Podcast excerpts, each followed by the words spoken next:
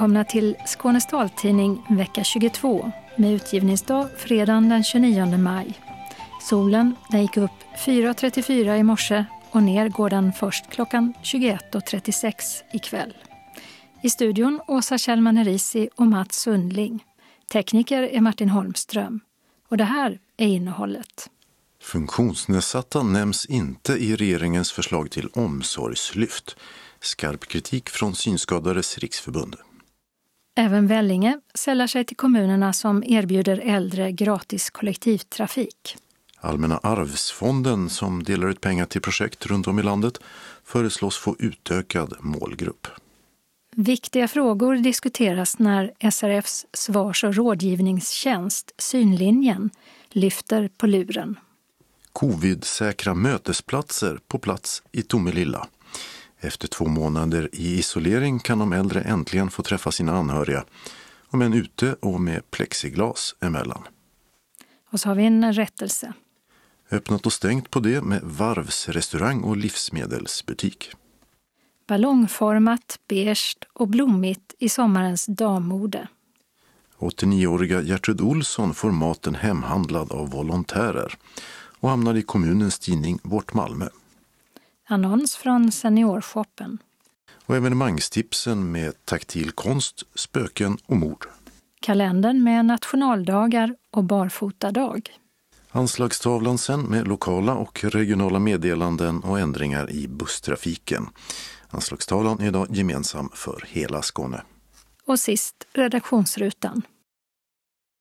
Häromveckan överlämnades regeringens sjunde extra ändringsbudget till riksdagen som bland annat innehöll ett omsorgslyft för att vidareutbilda och tills vidareanställa personal inom den kommunala äldreomsorgen. Men Synskadades riksförbund är kritiska till att man inte alls nämner personer med funktionsnedsättning i detta sammanhang. Och de har framfört sin skarpa kritik i ett brev till både socialminister Lena Hallengren och finansminister Magdalena Andersson. Per Viktorsson är intressepolitisk chef på SRF. Det är väl jättebra att man satsar på äldreomsorgen och kompetensförsörjning och utveckling och så. Men man borde gjort samma satsning på funktionshinderområdet. Det är det vi är kritiska till att man har glömt det eller inte velat satsa på det och det har vi väldigt svårt att förstå varför man inte gör det. Vad tycker ni det är som man borde ha satsat på när det gäller just funktionshinderområdet? Egentligen ganska liknande saker som man har gjort på äldreomsorgsområdet, att man behöver liksom kompetensutveckling, stärka personalgruppen, öka bemanning, sådana saker. Se över det på, på gruppbostäder, daglig verksamhet och sådana verksamheter som finns inom funktionshinderområdet. Det finns samma behov där att, att satsa på personalen eh, som det finns på äldreomsorgsområdet, tycker vi. Har ni märkt några förändringar när det gäller servicen till personer med funktionsnedsättning på grund av den här pandemin? Inte så där generellt kan vi inte säga att vi har. Vi, det som har skett är ju mycket att man undviker att göra saker, till exempel att använda ledsagare och sånt där som, som ju många synskadade är beviljade. Att man vill inte gå ut och gå med sin ledsagare och det kan också vara svårt att få tag på ledsagare för att man är rädd att komma för nära som man gör då man ledsagar. Man håller i varandra då. Där har det väl varit vissa eh, problem så att säga att, att det har blivit mindre. Ja, dels för att man har valt bort det men också för att det kan ha varit svårt att få tag på personal att kunna komma ut och, och göra saker tillsammans med så i, i de här tiderna. I brevet eh, till Lena Hallengren och eh, Magdalena Andersson då, så påpekar ni att även när det gäller stödinsatser inom LSS-boenden, ledsagning och olika stödinsatser i det dagliga livet så är smittorisken ett problem och att utbildning och stabilare arbetsvillkor behövs för att skydda personal och kommuninvånare som är beroende av de här tjänsterna. Och så undrar ni varför är detta en blind fläck på regeringens Sverigekarta i det här brevet? Har du själv något, eh, tänkt något svar där eller vad tror du är svaret på frågan? Ja, jag tror väl faktiskt att det är så att man, man det här är medvetet att man har valt att satsa på äldreomsorgen eftersom, och sjukvården därför man har sett att det är där den stora belastningen har varit nu i samband med pandemin här då. Och, och då har man väl helt enkelt prioriterat bort vårt område vilket vi naturligtvis tycker är oerhört olyckligt och inte kan förstå varför man gör. Men, men det är det enda jag kan se att man, man faktiskt har gjort det medvetet. Jag kan inte tänka mig att man har glömt bort det. Utan det här är helt enkelt en prioritering för att man man har gjort en bedömning att där är störst behov och det är där eh, resurserna behöver satsas i, i den situation som, som, Sverige befinner sig och hela världen befinner sig i. Så, så tolkar jag det. Och hur känns det att tolka det så? Ja, det känns ju ganska dystert att, att man prioriterar bort vår grupp som funktionshindrade. Det är, och det är ganska många som är drabbade av funktionshinder och som har behov av insatser på olika sätt och att vi glöms bort i det här och att man inte ser att det finns samma behov inom funktionshinderområdet som inom äldreomsorgen. Och så. Det, ja, det är väldigt svårbegripligt för oss att hur man kan göra en sån begränsning, varför inte det inkluderades i, i det här omsorgslyftet. Det hade varit det självklara att man hade gjort det också. Har ni fått någon reaktion på brevet? Nej, det har vi inte fått tyvärr. Det hade vi kanske inte förväntat oss heller, men, men eh, nej, ingen, ingen reaktion har vi fått. Men vi kommer att följa upp det här. Vi har blivit lovade tidigare ett möte med Lena Hallengren, dock förvisso innan covid-19 kom in i bilden. Men det kommer vi att utnyttja när vi får träffa Lena Hallengren och ta upp de här frågorna naturligtvis, samt andra frågor som vi har. Som, vi har ganska många frågor att prata med Lena Hallengren om. Och vad är det framför allt ni kommer att poängtera då när det gäller att ni känner er bortglömda i det här omsorgslyftet? Det är ju att, helt enkelt att varför man inte har tagit med funktionshinder? Det finns samma problematik där som inom äldreomsorgen som vi har nämnt här då. Att de, personalen där också får utbildning och, och eh, stöd och, på alla sätt och att man satsar mer resurser på detta i den här situationen. Det är samma problematik där eh, som i övrigt och att det finns brist på personal, det behöver stärkas upp och de behöver få mer utbildning och stöd som ju har blivit uppenbart på äldreomsorgssidan men som också är uppenbart på, på funktionshindersidan och att eh, former som man driver det i ofta gör att det är för lite personal och det är personal som saknar utbildning och sånt. Det måste man satsa på. Det är oerhört viktigt på både äldresidan och på funktionshinderområdet att det är kompetent utbildad personal som finns och att det är ordentligt bemannat som det ofta är brister på idag. Det sa Per Viktorsson, intressepolitisk chef på SRF. Reporter var Åsa Kjellman i Risi. Även i Vellinge får kommuninvånare över 75 år åka gratis i kollektivtrafiken från den 1 januari 2021. Pensionärsföreningen har länge försökt att få politikerna att gå med på denna förmån som redan finns i många av Skånes kommuner. Och I förra veckan meddelade Moderaterna och Kristdemokraterna att de kommit överens om att gratisresor ska införas i kollektivtrafiken från årsskiftet. Det skriver Sydsvenska Dagbladet.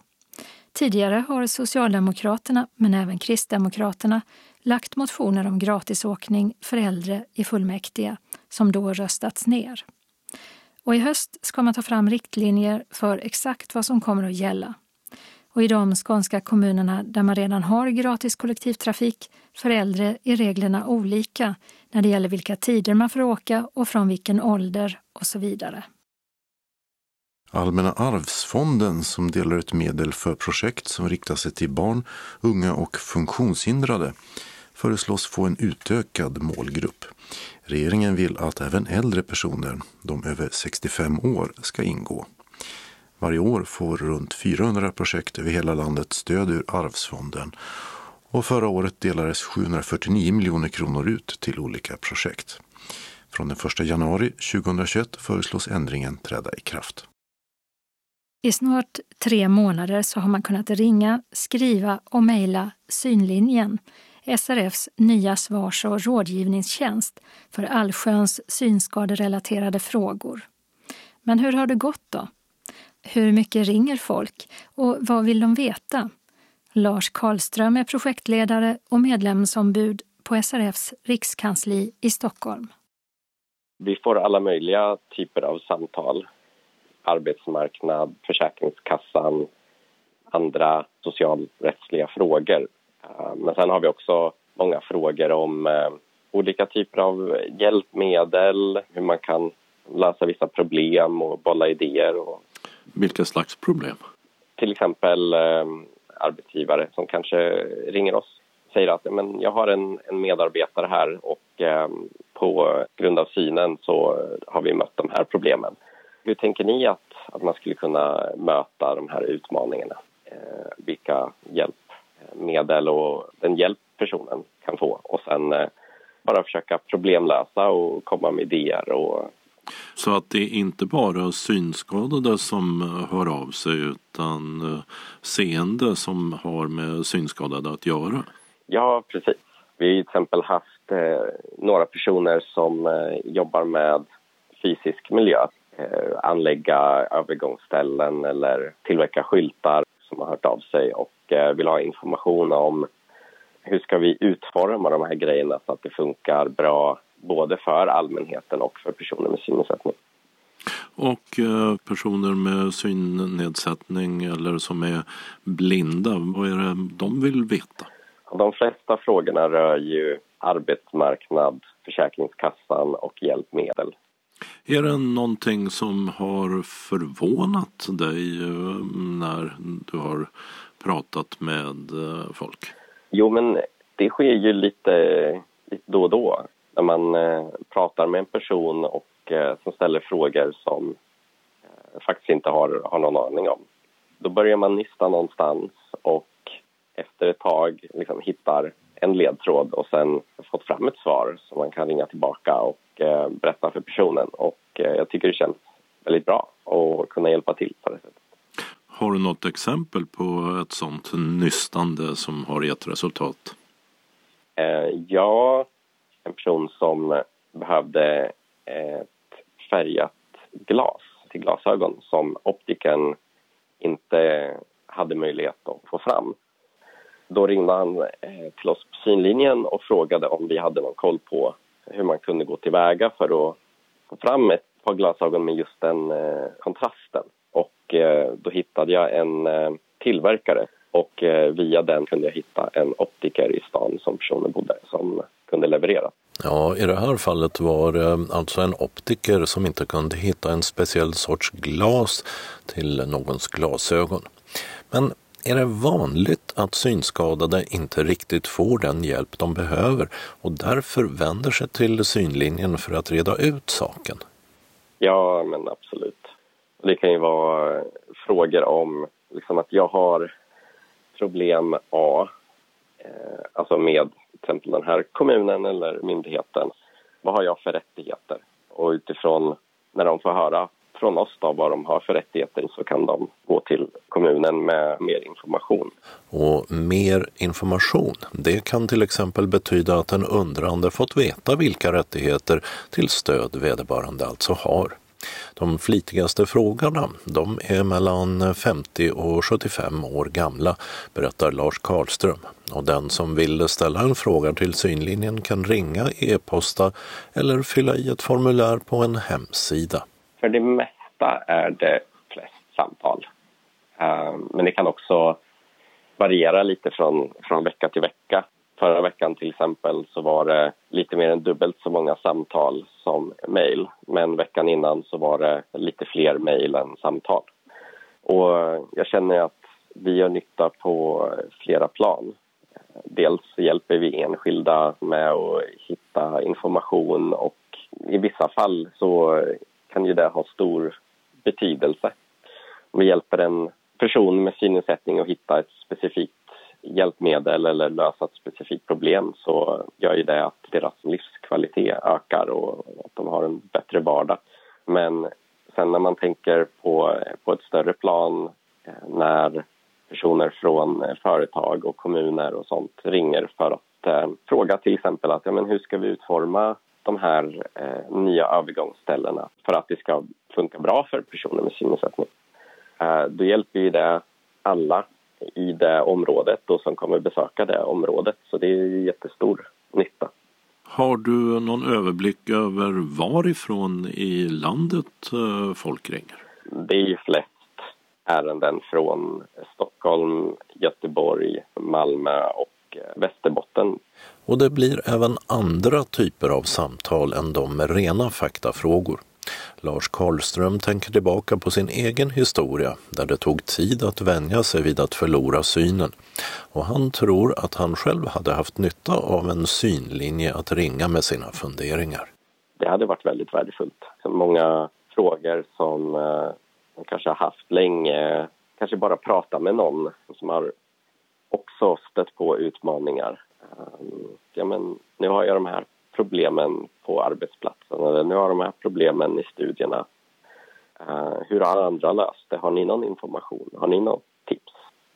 De kanske berättar en, en situation och så kommer jag med eh, lite tips och sånt och sen kan de integrera tipsen som, som passar för dem och sen kommer de med att ja men det där du sa kan vi göra på det här sättet och då är det ju en helt ny situation i plötsligt. Hur är det nu i eh, coronapandemins eh, tid? Får ni mycket coronarelaterade frågor? Eh, jag trodde nog att det skulle vara mer. Men snitt kanske en, två i veckan kanske. Och en del är kanske inte en fråga så utan mer beskriver hur de upplever situationen och problem som de ser i sin vardag att de vill göra oss uppmärksamma på att men, det här funkar inte eller det här är konstigt. Eh, för då kan ju den informationen gå vidare till dem inom SRF som jobbar med de frågorna. Hur mycket samtal får ni? Eh, I dagsläget ligger vi runt 40-50 i månaden. Är det vad ni hade räknat med? Är det mer? Är det mindre? Vi gjorde faktiskt ingen gissning på hur mycket samtal vi skulle få i och med att det är en helt ny tjänst. Ehm, jag är nöjd med starten. Det tar ju tid att ehm, sprida information om sådana här tjänster. Det sa SRFs projektledare och medlemsombud Lars Karlström på synlinjen, där man egentligen hade planerat en rejäl informationssatsning om sin verksamhet på bland annat hjälpmedelsmässor och olika evenemang för synskadade. Men det får som så mycket annat vänta under rådande omständigheter. Telefonnumret till synlinjen är 08 39 93 00. Lars Karlström med kollegor svarar där måndag till torsdag mellan 10 och 11.30 samt 12.30 och och 15. E-postadressen är synlinjen snabela srf.nu och även via hemsidan srf.nu synlinjen kan man ställa sina frågor. Alla som svarar är SRF-anställda och har tystnadsplikt och linjen är öppen för alla, inte bara SRF-medlemmar. Och på vår hemsida lägger vi ut en länk till den intervju som vi gjorde med Jeanette Köhler om synlinjens start. Reporter det var Dodo Parikas. I två månader har det varit besöksförbud på alla äldreboenden, vilket gjort att de boende inte har kunnat träffa sina anhöriga och vänner. Men i Tomelilla har man nu tagit fram så kallade covid-säkra mötesplatser på samtliga fyra äldreboenden i kommunen. Och här kan de boende få träffa sina anhöriga, om än med en plexiglasskiva emellan. Leif Sandberg från Centern är kommunstyrelsens ordförande i Tomelilla kommun. Det var egentligen en av mina eh, kommunstyrelseordförande-kollegor ute i eh, Sverige. Vi träffas eh, digitalt då och då och eh, vi kom till att diskutera covid-situationen som vi ofta diskuterar läget inom covid och då kom eh, en av mina kollegor in på att de var på väg att göra det här. Så det är ingen idé som eh, jag själv har kommit på i, min eh, kammare utan eh, det här är en eh, idé som är lånad. Och sen eh, gjorde jag så naturligtvis, så jag står ihop med andra. Dels så har jag pratat och förankrat där i min allians. Och sen har jag också pratat med oppositionen och eh, det är ingen som hade så mycket emot det utan snarare se till att få det på plats. Och en av de kommuner som jag vet har sysslat med det här eh, är Falkenberg. Och det gick snabbt att få till de säkra mötesplatserna. Den 7 maj fick Österlenhem i uppdrag av kommunstyrelsen att ta fram mötesplatserna för boende på kommunens fyra äldreboende och deras anhöriga och åtta dagar senare så var de på plats. Nu kan anhöriga, men även boende, boka in sig på mötesplatserna som ligger utomhus i anslutning till boendena och de är uppbyggda med ett stålstativ med fyra ben. I mitten så står det en ställning med en plexiglasskiva som delar uterummet i två delar. Leif Sandberg beskriver mer. Sen är det en plexiglasskiva, en stor plexiglasskiva och eh, det här, vad ska man säga, ramen eh, finns då installerad i ett eh, utomhustält med eh, två väggar som man har vindskydd. Och det blir enkelt både för de som kommer från äldreboendet men också de som kommer utifrån att sig in via så kallat gräsytan där den här anläggningen står på. Den är både vindskyddad och insynsskyddad så man kan hålla trevliga möten utan att man behöver röja vad man pratar om och man blir avskild eftersom det här är en bit från äldreboendet men ändå på äldreboendets eh, grönytor. Och det finns ingen risk att man eh, smittas här när man sitter mitt emot varandra med en plexglasskiva mellan? Nej, den eh, risken bedöms som minimal och, och innan vi gick till beslut i det här så pratade jag med eh, den medicinskt ansvariga sjuksköterskan och också verksamhetsansvariga inom äldreomsorgen. Eh, det här är ju eh, tänkt utifrån att kunna bryta den sociala isolering som faktiskt man har tvingat på dem här. Så att den, den delen tror vi är både trygg och säker. Tekniska lösningar finns på plats för att, att förhindra smitta. Har ni fått reaktioner på hur de äldre då, där det har varit besöksförbud, hur de har reagerat på det här?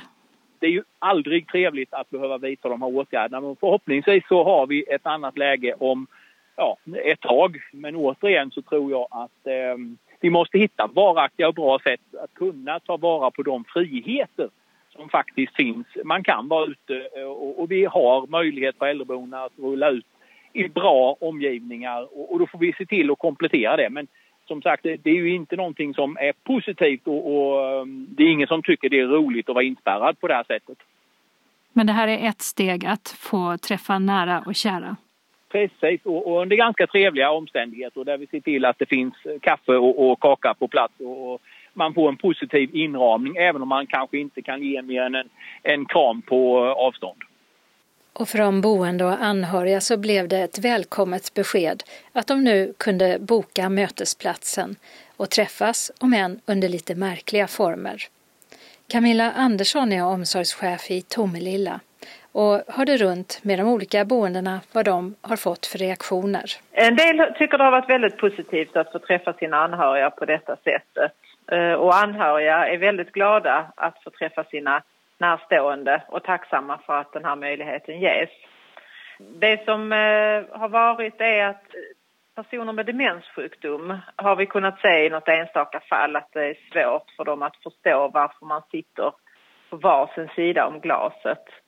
Där är ju kontakt ganska viktigt när man har demenssjukdom och beröring och så. Men eh, det är ju, det får man väl se om det är lämpligt för de här personerna, tänker jag. Vi har inte haft dem så länge så det är ju inte, alla har ju inte provat och alla har inte tagit del av det än. Så att eh, det kommer säkert att lösa sig på resans gång här efterhand som man vänjer sig och att de används mer frekvent. Och vad har anhöriga sagt? Att de är jätteglada att få den här möjligheten till kontakt eftersom man har saknat det här nu under den här långa perioden som vi ändå har haft besöksförbud på våra boenden vi införde ju det när Folkhälsomyndigheten gick ut och eh, gav de här restriktionerna. Innan dess så hade vi ju sagt att vi vill undvika besökare. Men sen så när Folkhälsomyndigheten gick ut och sa att det skulle vara besöksförbud så verkställde vi det med detsamma. Hur känns det att kunna, kunna ha den här möjligheten då? Jättebra och absolut nu när det är sommar och att man kan, verkligen kan vara ute. Och sen kan vi väl se eh, hur vi ska lösa det till hösten om det kvarstår om man ska göra något liknande inomhus kanske. För det har ju verkligen visat sig att det här med kontakten med sina närstående är viktigt. Eh, just den här isoleringen har varit svår för många. Det är många som har uttalat sig om det av våra brukare och boende. Så att det är ju helt fantastiskt att vi har kunnat lösa det på detta viset för de som, som kan och vill. Det sa Camilla Andersson, omsorgschef i Tomelilla. Även i till exempel Ystad har man långt gångna planer på liknande mötesplatser. Och I Malmö har drygt 30 så kallade hälsa på-skydd installerats denna vecka på stans vårdboenden. Även där handlar det om konstruktioner med plexiglas i trädgårdar eller vid uteplatser. Det var den 1 april som beslutet om besöksförbud på alla äldreboenden i Sverige började gälla. Reporter var Åsa Kjellman Erisi. Och så en rättelse. Två fel har insmugit sig i nummer 20 av taltidningen. Dels gäller det namnet på myndigheten ISF som kritiserade hur införandet av merkostnadsersättning till personer med funktionsnedsättning går till. Den heter Inspektionen för socialförsäkringen och inget annat. Och en bok som av talbokstipsaren korrekt kallades Vuxna människor hade i avannonsen blivit Vanliga människor. Men titeln på norska Marie Auberts roman är alltså Vuxna människor. Öppnat och stängt. I Lund har Willys Hemma öppnat en livsmedelsbutik på Stora Södergatan och Stortorgets västra sida i de två lokaler som tidigare rymde klädbutikerna Kubus respektive Camilla Malmströms. Glasskulturen ligger kvar insprängd i Willys-butiken. Och I Lund pågår utförsäljningen i Lilla Fiskaregatans trädgårdsbutik med adress Skomakaregatan 1. Affärens verksamhet ska flyttas till Gastelyckan den 1 juli. Och adressen den meddelas senare, upplyser ägarna om. I Malmö har den etiopisk-eritreanska restaurangen Sula, ZULA, öppnat på Ystadgatan 10 i lokalen där thaikrogen Green Mango låg tidigare. I Skurup har Elon öppnat i nya lokaler på Skurups handelsplats med adress Kårehusgatan 2D. I affären som tidigare låg på Trädgårdsgatan finns även uppbyggda miljöer för till exempel ett kök och tvättstuga. Butiken i Skurup kommer också att innehålla Elon ljud och bild i samma lokal. Men det är två olika företag. I Helsingborg har Petters grill och bar vid Konsul Olssons plats på Kullagatan öppnat igen. Det var i oktober förra året bolaget som senast drev Petters gick i konkurs och restaurangen stängde. Nu har en tidigare ägare tagit över och serverar åter korv, hamburgare och mackor. I Helsingborg har Hotell Duxiana på Bruksgatan 40 gått i konkurs. Verksamheten har tagits över av nya ägare som döpte om den till Hotell Stadsparken. I Kristianstad är det slutrea i damklädesbutiken Aima på Västra Storgatan 29 och sen stänger affären för gott på grund av dålig omsättning under pandemin. I Torekov öppnar restaurang Varvet i och utanför en tidigare varvslokal den 1 juni. Inriktningen är italiensk. Sommartid blir det både café, restaurang och möjlighet att köpa picknickkorgar. I september så ska man ta ställning till om restaurangen ska hålla öppet höst, vinter och vår eller om det blir bara café de månaderna. Adressen är Hamnplanen 4. I Hässleholm har vi tidigare berättat om att Café Verum fått lägga ner när coronakrisen kom. Men nu återuppstår det populära stamstället där rokokomöbler blandas med 50-talsprylar. Tidigare drevs stället av Hässleholms IF men nu tas det över av Free Flow Athletic Club. En klubb som sägs samla motionärer och idrottare från många olika håll. Och till midsommar ska kaféet öppna i den nya regin. Trots vissa bakslag så verkar vi nu faktiskt gå mot varmare tider. Och kanske infinner sig då känslan av att garderoben är mogen för en uppdatering. Det har blivit dags att ta en titt på sommarens damkläder. Och Jennica Andrén på And Other Stories, butiken i Malmö, vill lyfta fram ett plagg som är mer sommaren 2020 än andra. Väldigt mycket klänningar nu när vädret har blivit lite varmare också. Och det är klänningar i alla dess längder. Det är mycket hellånga klänningar eh, nedanför knäna. Men det som känns mest nytt är att det är många klänningar som slutar för ovanför knäna. Och sen är det också mycket mönster. Det är blommigt, det är grafiska mönster, prickigt, eh, rutigt. Eh, som här borta kan jag visa. Se som denna klänningen här. Det är en rutig klänning och den är ju stor i volymen. Ballongklänning som det kallas. Eh, och puffärmar är väldigt stort. Mm, jag har sett, eh, ja, de är, 80-talet är tillbaka. Ja, precis, absolut. Och även att det är mycket urringat. Eh, på, både på blusar och toppar och på klänningar faktiskt. en klänning måste man ha i garderoben, minst en. Säger jag som älskar klänningar själv, alltid går i klänning. Vida former sa du, det tycker jag man har sett ja, både här och på andra ställen. Det är inte kroppsnära precis. Nej, precis. Här kunde man se redan i höstas faktiskt att det blev mycket volym på, på plaggen, både på klänningar och skjortor. Sen har vi även mycket omlottklänningar. De har vi här borta. Denna klänningen här som är på denna äh, dockan. Det är en omlottklänning och där är också puffärm och en stor volang-kant ner till. För det är mycket volang. Och, mycket volang ja, överallt. precis. Det är det generellt. Eh, och materialet är ju såklart eh, svala material nu på sommaren. Det är mycket linnematerial. Känns väldigt stort denna våren. Eh, men även viskos och bomull som, som det brukar vara. Mm. Den här är ljust blå och småblommig. Mm, precis. Och, jag har den själv. Ja, ja. Omlott kan vi säga, det är någon man knyter fast med ett band eh, runt midjan. Ja. ja. Precis.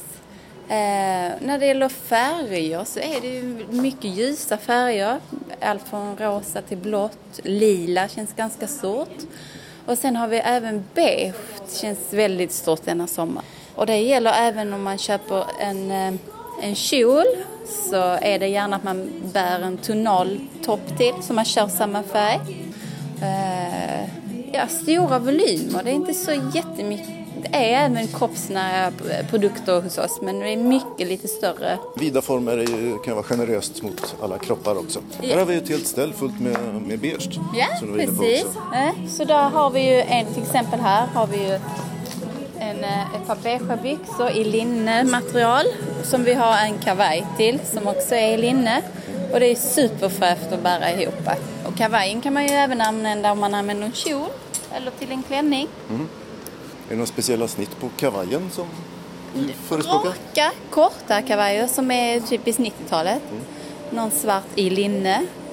Vissa kavajer har bälte i midjan och vissa har knappar. Eh, byxor har vi också en hel del och det som känns är att det är mycket vida byxor. Mm. Det känns väl det som är det mest nya så de är vida ner till. Eh, jumpsuits, det är en byxdress. De var inne för några år sedan. Ja. Nu är de här igen. De är här igen, absolut. Här har vi en i jeans, men vi har i många olika färger. Allt från marinblå till till off-white faktiskt och gröna, ja. Mm. Och jumpsuit kan vi säga då, det är alltså både byxa och i det här fallet en blusjet. Yeah. En kortärmad blus i ett eh, denimmaterial. Mm. Eh, jobbigt om man ska mm, pudra blir, näsan. När man ska pudra näsan då blir den alltid lite jobbig. Man får välja tillfällen ja, ja. när man ska bära den. Helt rätt. Eh, ja, sen har vi ju nu på sommaren är det mycket jersey, t-shirts, Eh, och ibland är det t-shirts med print, ibland är det t-shirts som har blommigt mönster eller vi har eh, med volang och så där finns också ett ganska stort spann på det faktiskt. Ehm, precis, jag hade ju en, eh, den här ballongklänningen. Den känns typisk för sommaren 2020. Och det finns ju även som med med en puffärm, en arm och en kort arm. Det finns också med längre arm. Det finns också som en, en klänning med bara strap, strapband. Och sen finns det i korta varianter och i längre varianter. Det här är en eh, svart i ett tunnare tyg som känns lite silkigt med korta ärmar och ingen urringning. Sen... Kan kombineras med det beigea som är bredvid då till exempel. Ja, absolut. Det, och den finns ju i många färger. Den är bara, den här modellen är typisk. Det är nog den som är mest typisk för, det, för sommaren 2020 kan jag tycka. Ballongklänning? Ja, ballongklänningen absolut. Så här har du ju också en variant, en ballongklänning. Och då är den, den är ju ändå nästan lite omlott. Men det är det här stor i volymen, volangkant och puffärm. Här på denna är det en längre ärm. Men den är ändå den är omlott så den skiljer sig lite. Så det finns flera olika varianter. Den var i bomull och den är ljust grönt eh, och blått rutig. Mm. På ett sätt som får mig att associera till 40-tal eller någonting sånt. Ja. ja, helt rätt. Och sen är det en broderad liten blomma på också. Så att uh, den är väldigt vårig. Tänkte jag faktiskt gå över till att visa skjortklänningen. Mm. Och det är ju en klänning som påminner om en, en skjorta fast som är lång. Och där finns olika varianter. Det finns de som där är lite insytt i midjan.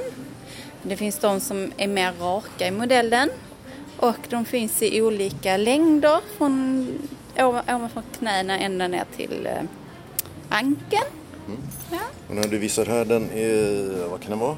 Ovanför knät och den, ja, den är, har knappar på sidan, mm. framme på sidan. Precis. Så man knäpper ihop hela klänningen. Ja. Tre stycken bruna. Ja. Och färgen är gulbeige ja. någonstans. Precis. Med kortärmar. Ja. Så det blir en liten urringning av slaget där. Och här har du då en annan. Och alla de här skjortklänningarna är faktiskt enfärgade. Det finns inga mönstrade. Mm. Så att här har du en som är ljusblå, också en skjortklänning, också ovanför knäna. Men ett annat snitt. Den går också in i midjan med hjälp av ett eh, gummiband. Eh, och så är det kragen. Den är väldigt klassisk, väldigt användbar den modellen känner jag. Och den är faktiskt också något man kan använda till byxor. Det kan vara fint med ett par jeans under. Eh, jag pratade lite om mönster innan. Här kan jag visa en kjol. Den är graf, den är plisserad. Mm. Men just precis mönstret är ju grafiskt. Plisserad är också en sån här grej som är tillbaka. Ja, ja precis. Från, från förr. Ja. ja, där har vi lite olika varianter. Den här är mm, ljust gul och den är beige och ljust blå och svart. Ungefär som de färgerna vi har tittat på tidigare. Ja. Eh, hur kombinerar man ihop eh, det här då till någonting snyggt? Ska vi se här, men det är som det bara den, den här plisserade kjolen och typ en Svart, lång plisserad kjol har du tagit fram här. Den tror jag bara det var närmt mm. faktiskt. Och sen en vit t-shirtstopp. Mm. Med, med, mer som en, ett linne fast breda band. Mm. Det är väldigt fint tycker jag. Lite klassiskt men ändå lite kaxigt kan man väl säga. Mm. Så. Eh, sen tycker jag också, det finns, jag eh, tycker man faktiskt man kan kombinera det som man själv vill också, så man trivs. Också att ehm, det är inte fel att blanda mönster. Det, det tycker jag är roligt. Nej, men nu får man, nu ja, får man vara lite ja. crazy. Ja. Det är faktiskt så roligt. prickigt och rutigt och randigt Helt okej, okay, absolut. Och leopard och prickigt och blom, ja absolut, blanda. Det tycker jag. Så det blir lite lekfullt. Skor på fötterna då? Ja, det är väldigt brett. Mycket sneakers är det fortfarande som säljs. Uh, sneakers till alla sorters kläder då? Ja. Även det som är lite, vad ska jag säga, finare? Ja, absolut. Sneakers funkar faktiskt i allt. Och det är många olika färger på sneakersna och mönster på sneakersna. Så ett par schyssta sneakers, det kommer man långt med. Mm. Absolut. Någon annan grej som Eh, känns sommaren 2020 mer än annat? Alltså strå kommer ju varje, varje sommar och det är det denna sommaren också. Stråväskor, stråhattar. Det är väldigt somrigt och det är den tiden man använder. Eh, vi har något som heter softbags. Det är, jag ska visa här borta. Den här, den här, finns i, den här är beige och den finns även i svart. Det är en väska som är liksom mjuk. En handväska av klassiskt slag med en axelrem och en rem man bär den i handen. Ja, precis. Och så är den grå och beige ja. med gulddetaljer. Och de kan man även ta bort, den, remmarna, den här som man vill ju bara bära den så ja. Men just precis modellen att den är så här mjuk som en liten påse kan man säga. Det känns också ganska nytt denna, denna sommaren. Eh, det är mycket skarv, så både knyta runt håret eller bara knyta runt en väska. Mm. Så man piffar till den. Eh, och självklart solglasögon måste vi ju ha. Ja, det ligger några bredvid här ja. av eh, nygammal modell kan man ja, säga. Precis. Det är lite sån här katt, katt eh, 50-tal. Kattglasögon. Ja, det är väldigt mycket så. Det är, kan säga att det är en hel del lekfulla glasögon, solglasögon. Det är även vanliga, klassiska, lite pilotaktiga. Så det, vi har väldigt mycket solglasögon. Mm. Och vi ska toppa av eh, en outfit här då. Ja. Med eh, beige, vitt, blått, blommigt och ja, mönstrat på alla möjliga sätt. Kanske en ballongklänning, kanske en sån här handväska och ett par kattglasögon då. eh, så eh, vad skulle passa till det? Jag, jag gillar örhängen personligen och ringar och jag är en guldtjej. Jag gillar guld.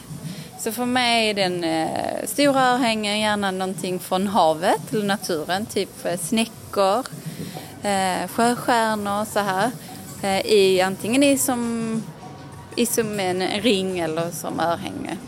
Halsband känns också väldigt stort denna, hela våren, hela sommaren. Att man kan ha många halsband. Så att det blir liksom lite tyngd.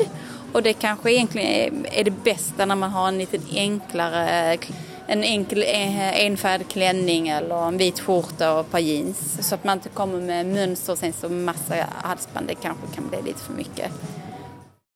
Det sa Jennica Andrén på And Other Stories-butiken i Malmö. Och det är den enda i Skåne, men liknande kläder finns ju nu i många fler affärer. Reporter var Mats Sundling. Så ska vi till den 89-åriga Gertrud Olsson på Lorensborg i Malmö som den här veckan intervjuas i kommunens tidning Vårt Malmö om att i coronatider får maten hemhandlad av volontärer. Tidigare gick Gertrud, som har en synskada, också på träffar arrangerade av den ideella föreningen Äldrekontakt. Men nu när hon behöver få maten hemburen så har föreningens volontärer fått en ny roll. åtminstone en av dem känner hon från förr. Henne har jag lärt känna genom någonting som heter Äldrekontakt. Som en god vän till mig som föreslog för flera år sedan att de skulle ha en, en sammankomst på Margareta-paviljongen här i stan. Och så sa hon, ska vi gå dit? Ja, så kan vi väl göra, får vi se vad som händer. Och eh, så blev vi indelade i grupper. Min grupp vi var väl en nio, tio stycken. Och sen så fanns det då värdar som bjöd på hembakat eller eh, ja, någonting gott en gång i månaden om söndagarna.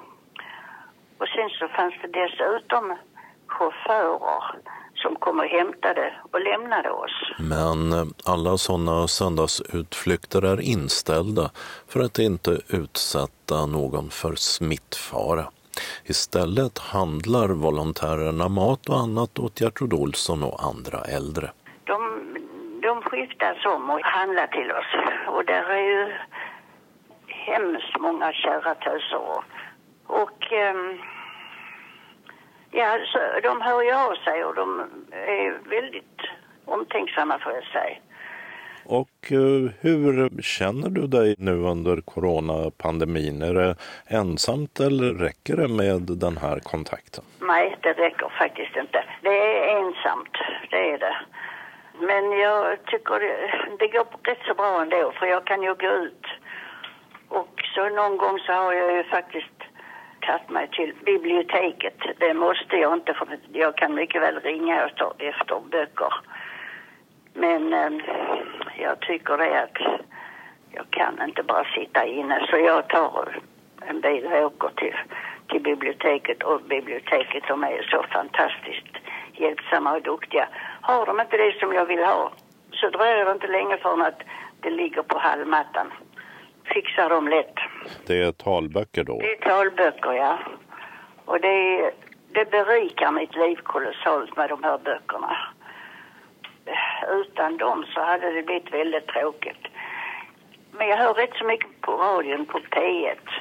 Där är ju, ja där är rätt mycket intressant.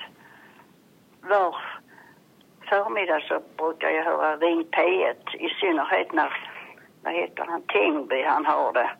Han är ju trevlig och ställer intelligenta frågor och pratar inte sönder de som ringer. Hur är det, brukar du gå på SRF-träffar i vanliga fall? Ja, det gör jag. Där är ju lite sammankomster då och då. Och varje tisdag så är det ju bingo och, och så på onsdagen är det kanasta. Jag kan inte spela kanasta, jag ser för dåligt för det. Men um, de gör sitt bästa och så åker jag ut med buss någon gång emellanåt. Men det, är, men det kan du ju inte heller nu. Nej, där är ju inga. Håller du kontakt med eh, andra eh, som är medlemmar i SRF Malmö nu också? Ringer ni till de här andra? Ja, vi hade ju faktiskt, um, var det, inte i söndags men förra söndagen så hade vi telefonkontakt. Det var någon som ordnade med så, så vi var vi var väl en sju, åtta stycken kanske, som pratade i telefon med varandra. Jag vet inte hur det gick till för det var någon annan som skötte växlingen där. Så det var första gången vi, vi pratade alla sen den här coronan kom. Så hur det blir i fortsättningen det får vi väl se. Och just den här veckan, samtidigt med att Skånes taltidning intervjuar Gertrud Olsson, så har hon också hamnat i ett annat mediesammanhang, nämligen kommuntidningen Vårt Malmö, som liksom talböckerna hon nämnde kommer att trilla in genom brevinkastet. I en stort uppslagen artikel intervjuas nämligen både Gertrud och en av de volontärer från den ideella organisationen Äldrekontakt som handlar åt henne. Och på en bild så sitter Gertrud i röd täckjacksväst och blommig blus. Kommer hon själv att kunna se bilden? Ja, det beror lite på den är. Men ja, jag, det tror jag att jag kan. Och för den som vet att glasögon med gula glas hjälper synskadade med främst makuladegeneration att se lite bättre så är det också självklart varför Gertrud Olsson på bilden har just sådana glasögon. Men det nämns ingenting i artikeln om att hon är synskadad. Nej, det tror jag inte, tror jag inte att vi gjorde.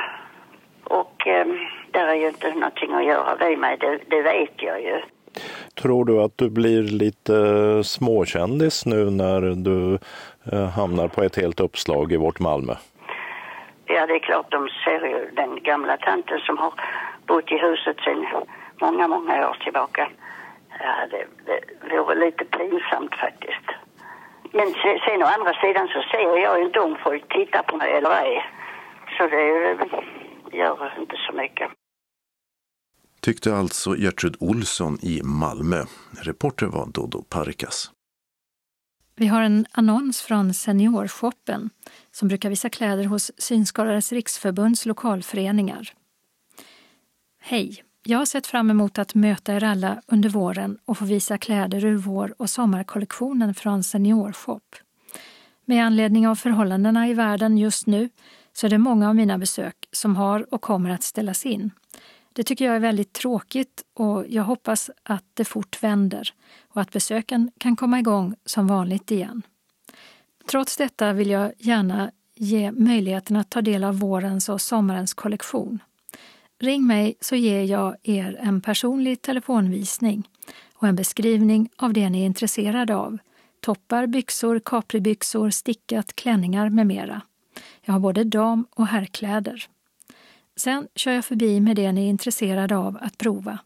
Ni får behålla kläderna och prova i lugn och ro under några dagar. Först efter att ni har bestämt er så görs betalningen. Antingen om ni vill betala med kort, swish eller om ni vill att jag skickar en faktura på det ni vill behålla och hämtar i samband med detta tillbaka det ni inte vill ha eller byter det som inte passar. Tveka inte att höra av er om det är något ni behöver eller vill ha. Jag finns tillgänglig både på mejl tina.foldes seniorshop.se men också på telefon 0707 873 636. Och för att ni lättare ska kunna hålla er alla uppdaterade på vad som händer på Seniorshop i mitt Malmödistrikt så har jag nu också skapat en grupp på Facebook som ni gärna får gå med i. Den heter Tinas Seniorshop Malmö. Hoppas att vi snart hörs och ses. Tina Följdes. Evenemangstips. Och vi börjar med en rättelse. Det brittiska rockbandet Smokies konsert som skulle hållits på Malmö Live den 21 mars är mycket riktigt flyttad. Men till måndag den 28 september och ingen annan dag. Klockan 19.30 närmare bestämt. Biljetter för mellan 495 och 695 kronor säljs igen. På samma Malmö Live skulle den populära popartisten Molly Sandén spelat i april. Konserten, eller turnén som kallas Molly Sandén, stark och svag och allting däremellan, är nu flyttad till fredag den 18 september med en extra konsert den 19 klockan 19.30 vid bägge tillfällena. Live Nation och Malmö Live har biljetter som kostar 595 kronor. Vannås i Knislinge har öppnat för säsongen med Konst att ta på, klättra i, gå igenom eller allmänt interagera med. Som till exempel pilträdslabyrinten In and Out eller Yoko Onos Wish Trees där man skriver en önskan på en lapp och hänger i ett av äppelträden. Årets specialutställning med konstnären Kim Suja sägs vara för känslig för att vidröras. Men det finns taktila bilder av vissa verk att låna och ta med sig ut i skulpturparken. Där finns också verket Sowing into Planting. Och det är ett linfält som såtts och spirar och i sommar kommer att blomma blått. Och som man kan gå en stig genom. En stor del av verket sägs vara känslan av att stå ute i målningen, som den kan ses som, med lukten av jorden, vinden och bin som surrar. Eller verket A Laundry Field. Det är hundra gammaldags broderade lakan som hänger högt bland de stora träden och dansar i vinden. Med ljud, lukt, ljus och skugga som skiftar. Även detta är ett verk som man upplever med kroppen. Det hälsar Vannås, taltidningens läsare. Och Vannås har öppet mellan klockan 10 och 17 alla dagar. De säger sig följa Folkhälsomyndighetens alla rekommendationer och tar 150 kronor inträde av vuxna. Något mindre av pensionärer och inget alls av ledsagare. Eller barn upp till 18. Och mer kan man få veta på telefon 044 253 15 68. I Hässleholm blir det nu på lördag den 30 maj Kulturskolans dag på stan. Mellan klockan 10 och 16 visar Kulturskolan upp sina olika klasser och inriktningar på torget, Frykholmsgatan och Gallerian. Dessutom blir det stipendieutdelning från scenen på torget. Sommartid är guidad vandringstid och det även i coronatider. Katrinetorp Landeri är ett slott söder om Malmö som byggdes av en rik borgarfamilj från stan med väggmålningar och påkostad interiör i bästa adelsstil. Mer om det och gårdens historia får man lära sig under 45 minuter långa guidningar som hålls nu på söndag den 31 maj klockan 13.15 och 14.30 och sen hela sommaren på söndagar till den 30 augusti. Biljetter för 60 kronor säljs av Kulturcentralen och max 10 personer guidas åt gången av folkhälsoskäl. Då. Och den som avbokar av coronaskäl, till exempel för att man har fått hosta, utlovas pengarna tillbaka. Samling för guidningarna sker vid Stallet på adressen Katrinetorps allé 1 i Malmö. I Lunds botaniska trädgård kan man tisdag den 2 juni få lära sig om invasiva främmande arter som till och med Botan har fått in ett antal av. Bent Eriksen visar och berättar. Inträdet är 50 kronor och samling sker 17.30 utanför butiken. På Hovdala slott är de traditionella berättaraftnarna inställda i sommar. Men deras nästan lika traditionella fladdermus-safaris ska hållas som planerat. Med start på torsdag den 4 juni klockan 21 till 23 och sen återkommande fram till i september.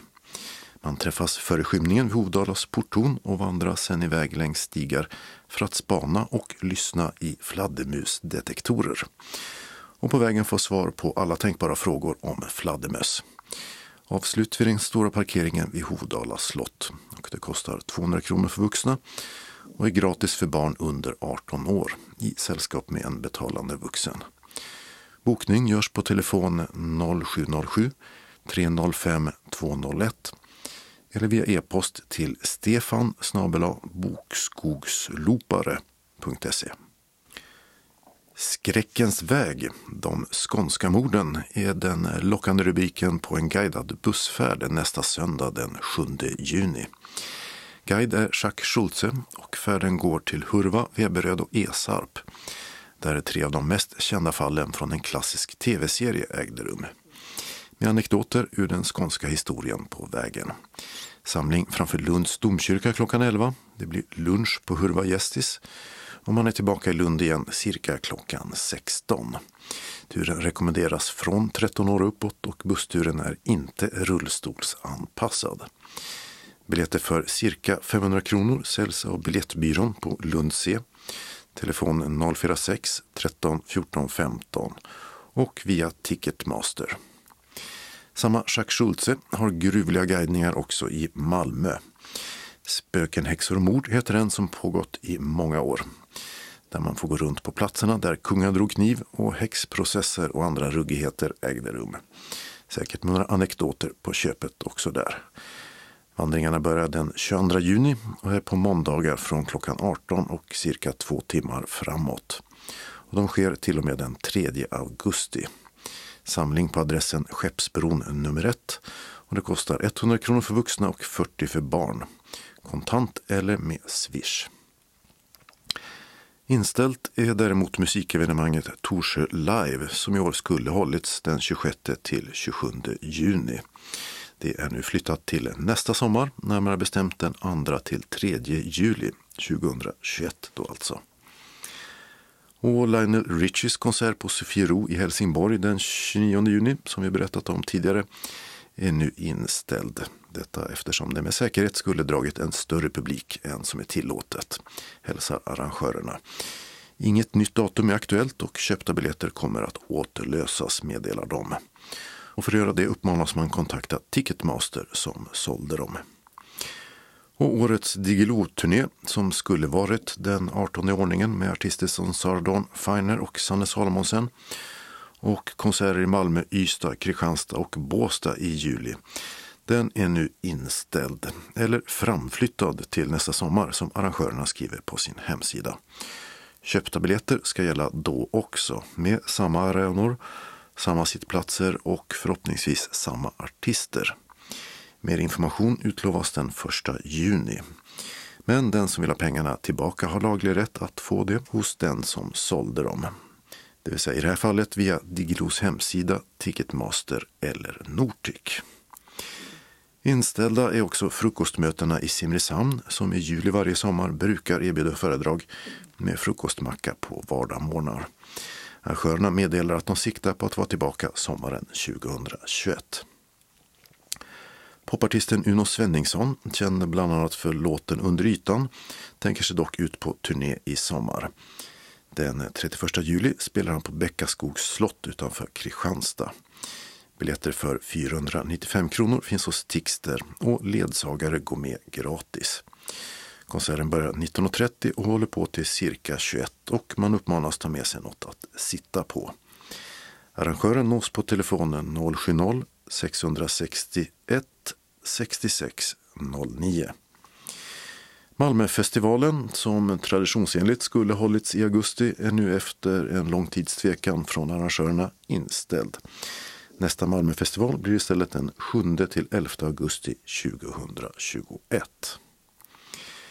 Komikern Jesper Röndahl har de senaste åren mest ägnat sig åt tv, som programmet Svenska nyheter som häromåret fick Kina att gå i taket.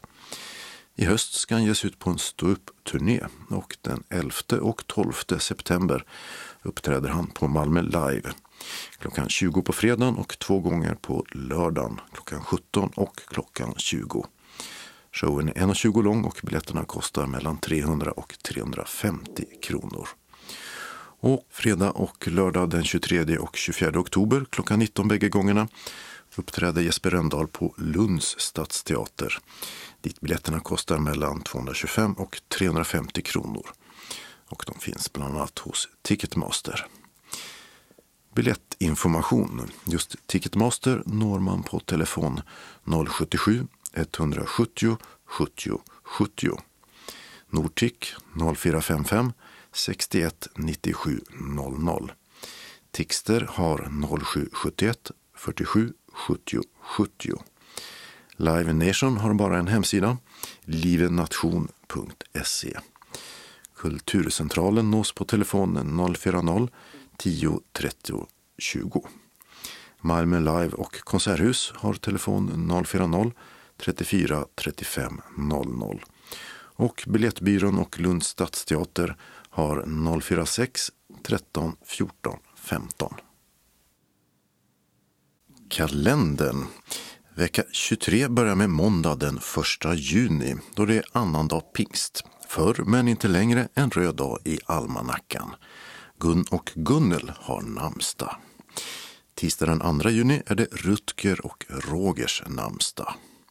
Onsdag den 3 juni beslutar riksdagen om ett regeringsförslag till ändring i LSS, lagen om stöd och service för vissa funktionshindrade, så att andning och sondmatning i sin helhet nu ska räknas som ett grundläggande behov. Det vill säga i rätt till assistans, något som på senare år inte längre varit en självklarhet med indragen assistans för de som verkligen behövt det som följd. Nu ska det bli ändring på i alla fall den punkten. Lagändringen föreslås börja gälla den 1 juli. Och namnsdag har Ingemar och Gudmar. Torsdag den 4 juni är det namnsdag för Solbritt och Solveig. Och för precis 100 år sedan slöt första världskrigets segrarmakter fred med en av de stora förlorarna, Ungern. I det så kallade Trianonfördraget upplöstes dubbelmonarkin Österrike-Ungern, en av Europas riktiga stormakter, och gränserna ritades om rejält. Ungern förlorade ungefär två tredjedelar av både befolkning och landyta till grannarna. En av dem den nya staten Jugoslavien och blev så stort som det är idag. Till en del ungrares fortsatta förtrytelse. Och man kan väl säga att bitterhet över förlorade krig och svunna imperier snart ledde till ett nytt världskrig. Och på för dagen 80 år sedan klev den sista av 338 226 soldater ombord på ett fartyg i franska Dunkerque. Nazityska arméer gick då segrande fram över Europas fastland och den brittiska arméns brådstörtade evakuering över kanalen betydde Frankrikes fall men också att Storbritannien hade kvar en armé att fortsätta andra världskriget med. Samma 4 juni 1940 höll den brittiska premiärministern Winston Churchill ett berömt tal till det brittiska parlamentet. Vi shall go on to the end. We shall fight in France. We shall fight on the seas and oceans. We shall fight with growing confidence and growing strength in the air, we shall defend our island, whatever the cost may be. We shall fight on the beaches, we shall fight on the landing grounds, we shall fight in the fields and in the streets, we shall fight in the hills. We shall never surrender. Ett tal som sägs ha varit avgörande för att britterna trots allt, fredspropåer och liknande från Hitler till trots, fortsatte med andra världskriget. Annars hade det kanske tagit slut där med Adolf Hitler som segrare. I Nukualofa lär kung Georg Tupo den femte denna dag, detta år, leda sina drygt 100 000 landsmäns firande av Tongas nationaldag.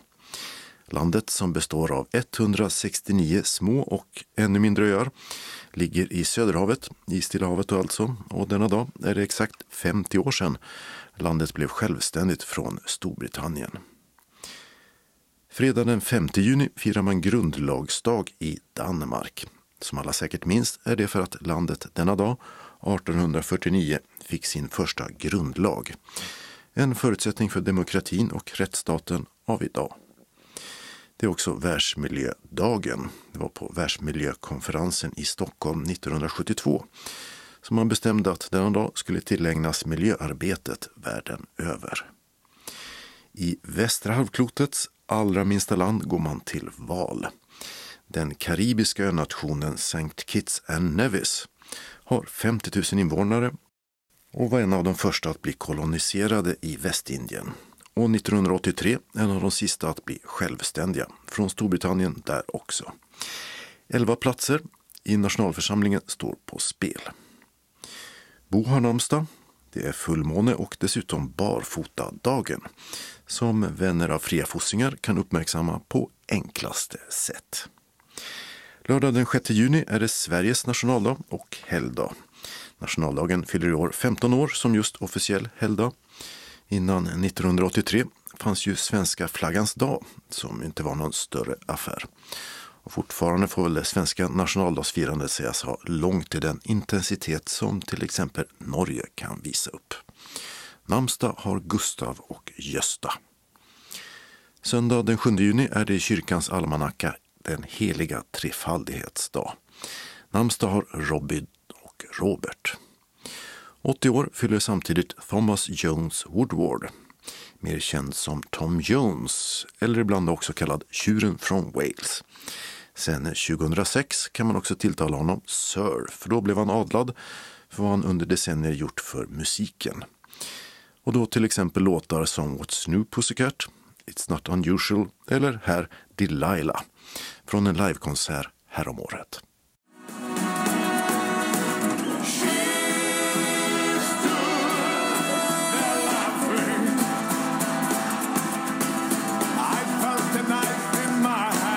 she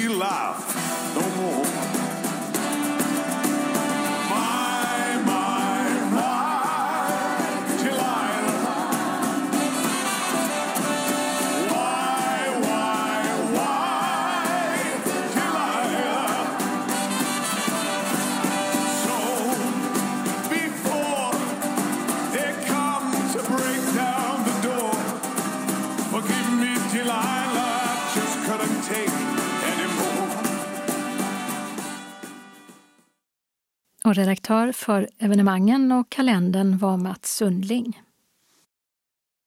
Anslagstavlan är idag gemensam för hela Skåne och börjar med den regionala delen och en inbjudan till att delta i en undersökning. Använder du ledarhund? Vill du delta i en undersökning? Jag heter Finn Hellman och ska skriva min mastersuppsats i sociologi om attityder till ledarhundsekipage i Sverige. Nu söker jag ledarhundsförare som vill dela med sig av sina erfarenheter. Det går att delta i undersökningen på två sätt. Antingen blir du intervjuad tillsammans med andra ledarhundsförare vid ett tillfälle. Eller så skriver du dagbok om att använda ledarhund och skickar till mig regelbundet. Ditt deltagande är anonymt, utom för de andra i fokusgruppen. Väljer du dagboksmetoden så är du anonym, utom inför mig. Det ges ingen ersättning för ditt deltagande och du kan när som helst avbryta din medverkan om du vill. Genom att delta bidrar du till att kunskapen om attityder till ledarhundsekipage ökar. Någon liknande undersökning har inte gjorts på avancerad nivå tidigare i Sverige. Mastersuppsatsen skrivs vid Göteborgs universitet och din medverkan behövs fram till den sista augusti. Har du frågor eller vill du delta så kontakta mig gärna per e-post finn.hellman gmail.com eller telefon 0709 699 544. Med vänlig hälsning Finn Hellman.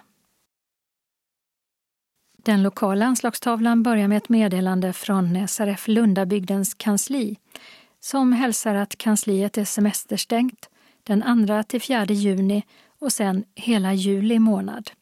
Från och med 1 augusti så dras kanslitjänsten ner till 50 procent fram till årets slut. SRF Malmö Svedala meddelar att efter senaste styrelsemötet den 19 maj så vill de uppdatera sina medlemmar. Vi kommer inte att genomföra några planerade aktiviteter under juni och juli. Inte heller någon grillfest eller träffar på handikappbadet. Beslutet beror på att vi inte anser att vi kan hålla önskat säkerhetsavstånd beroende på vår synskada. Vårt kansli. Johanna arbetar varje dag 8 till 12 och kan då nås på telefon 040 25 05 40. Kristin Malvelius har avslutat sin tjänst hos oss och den planerade avslutningsfesten för henne kommer vi att inbjuda alla till så fort rådande läge tillåter. Jessica har börjat sin arbetsträning hos oss. Du kan komma i kontakt med Maj-Britt Ryman om du så önskar på telefon 070-324 66 09. Semesterstängt kommer kansliet att vara under veckorna 27 till 31. Styrelsen hälsar att vi planerar hösten och hoppas kunna starta upp verksamheten så snart restriktionerna tillåter. Detta gäller all vår verksamhet såsom dagverksamhet, studier, kultur med mera. SRF Malmö Svedalas styrelse önskar alla medlemmar en fin sommar trots allt och önskar att vi snart kan ta upp vår verksamhet. Styrelsen genom Maj-Britt Ryman. SRF Sydöstra Skåne inbjuder till telefoncirklar. Har du tråkigt där hemma i dessa coronatider? Vi i sydöstran tänkte hitta på något som lättar upp lite i vardagen. Det finns nu möjlighet att köra igång cirklar via telefon. Vi tänkte oss följande ämnen för cirklarna. Matprat. Här kan vi prata om mat, recept, tips och råd, hjälpmedel och hur man kan sköta sina inköp. Bokcirkel. Vi väljer en bok som vi läser gemensamt och kommenterar efterhand. Skrivarcirkel. Alla kan skriva. Vi väljer ett tema och skriver en kort novell. Vi delar våra alster och kommenterar och ger feedback. Ett krav är att du har en dator och mejl. Du får även lite kunskap i hur man skriver en novell. Lantbrukssnack. En hel del medlemmar har lantbrukarbakgrund. Här kan vi prata om allt som rör jordbruk. iPhone-cirkel. Vi ger varandra tips och råd om allt som har med iPhone att göra. Delar med oss av kunskaper om appar, funktioner och allt möjligt som kommer upp. Du behöver alltså inte vara expert. Det kommer du att bli. Du kan alltid anmäla dig till mer än en cirkel om du vill. Vi tänkte köra varje cirkel en gång i veckan. Anmäl ditt intresse till Marion och Jan Magnum på telefon 0736 50 38 18 eller Vicky Svedrell 0708 37 53 58. Ange vilken eller vilka cirklar du vill vara med i och när vi fått in anmälningarna kommer vi att informera om vilken dag och tid för varje cirkel. Du kommer även att få ett telefonnummer och fyrsiffrig kod. Bryt tristessen med lite socialt umgänge via telefon, hälsar styrelsen i sydöstra Skåne. SRF Trelleborg med omnejd inbjuder till musikalen Funny Girl på Malmö Opera söndagen den 18 oktober 13 till cirka 19. Styrelsen har genom syntolkning.nu bokat ett antal biljetter till föreställningen som vi hoppas ska kunna genomföras. Priset blir 400 kronor per medlem, ledsagare och i priset ingår gemensam transport från Trelleborg C tur och retur. Två rätters meny samt biljett till föreställningen. Då syntolkning.nu vill ha besked om antalet biljetter i början av sommaren så vill vi ha din anmälan senast den 17 juni. Anmäl dig till Helena på telefon 0706 422 176 eller e-post 1 Helena Lindell gmail.com. Vi återkommer med bekräftelse och detaljer i god tid innan ridån går upp på Malmö Opera. Hälsar styrelsen. Och lite ur handlingen. Fanny Bryce vill inget hellre än bli scenartist, men ingen tror på henne. Hon är för lång och annorlunda. Hon anses helt enkelt ha fel utseende för att bli kör och ballettflicka. Fanny vägrar att ge sig och när producenterna upptäcker att hon sjunger fantastiskt och dessutom är en komisk talang, då börjar hjulen snurra. Fanny blir storstjärna hos den legendariska Broadway-producenten Florence Ziegfeld.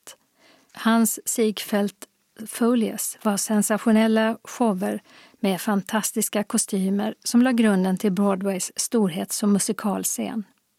Fanny inleder ett stormigt förhållande med Nick Armstein, en världsvan professionell gambler som blir hennes livs stora kärlek. Medan hon gör succé på Broadway går det allt sämre för hans affärer. Och medverkande är bland andra Sanna Nilsel, Alexander Lycke, Marianne Mörk, Ann-Louise Hansson, Oskar Pierrot Lindén, Johan Rabeus, Mikael Jansson med flera. Och SRF Ängelholm Båstad har ett meddelande till alla sina medlemmar. På grund av den rådande coronasituationen så har styrelsen beslutat att all verksamhet är inställd till och med augusti. Det kommer ut ett brev till er medlemmar inom några veckor. Om ni vill veta mer eller bara prata med någon så kan ni ringa vår kamratstödjare Conny Jansson på 070-361 6610. Hälsar styrelsen. Och så har vi några ändringar i kollektivtrafiken som gäller bussar i Malmö.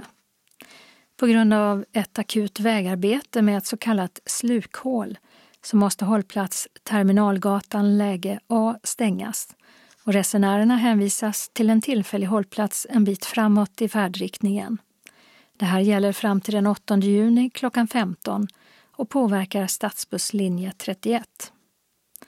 Ett vägarbete på Färsens väg som skulle vara klart den sista maj förlängs till den 31 juli. Och detta gör att hållplats Malmö Opera fortsätter att vara flyttad 15 meter framåt.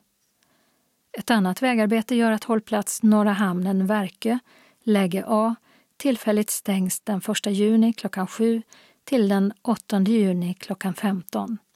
Resenärerna hänvisas till en tillfällig hållplats på andra sidan cirkulationsplatsen. Ytterligare ett vägarbete påverkar hållplats Kungsliljan läge A som trafikeras av linje 6. Resenärerna hänvisas till hållplats Håkanstorp läge A. Och detta gäller från den 4 juni klockan 7 till den 3 juli klockan 15. På Bellevuevägen i Malmö leds trafiken om på grund av ett vägarbete, vilket påverkar linje 1 och hållplats Bellevue Park, läge A, stängs från den 3 juni klockan 6 på morgonen till den 5 juni klockan 16. Resenärerna hänvisas till en tillfällig hållplats på Stadiongatan. Och så en ändring i den tågersättande busstrafiken som gäller Hässleholm. På grund av vägarbete på Magasinsgatan i Hässleholm stängs hållplats Hässleholm C läge G för tågersättande buss. Resenärerna hänvisas till ett tillfälligt hållplatsläge på Drottninggatan cirka 200 meter norrut där Magasinsgatan övergår i Drottninggatan. Förändringen gäller fram till och med den 29 juli. Och det här var allt från Skånes taltidning för den här gången. Vi hörs igen om en vecka och då har det hunnit bli den 5 juni. Skånes taltidning ges ut av Region Skånes psykiatri och habiliteringsförvaltning. Ansvarig utgivare är Martin Holmström.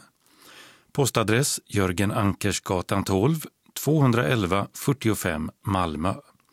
Telefon 040-673 0970. E-post Skanes taltidning snabela skane.se och hemsida skanestaltidning.se. Observera att cd-skivorna inte ska skickas tillbaka till oss.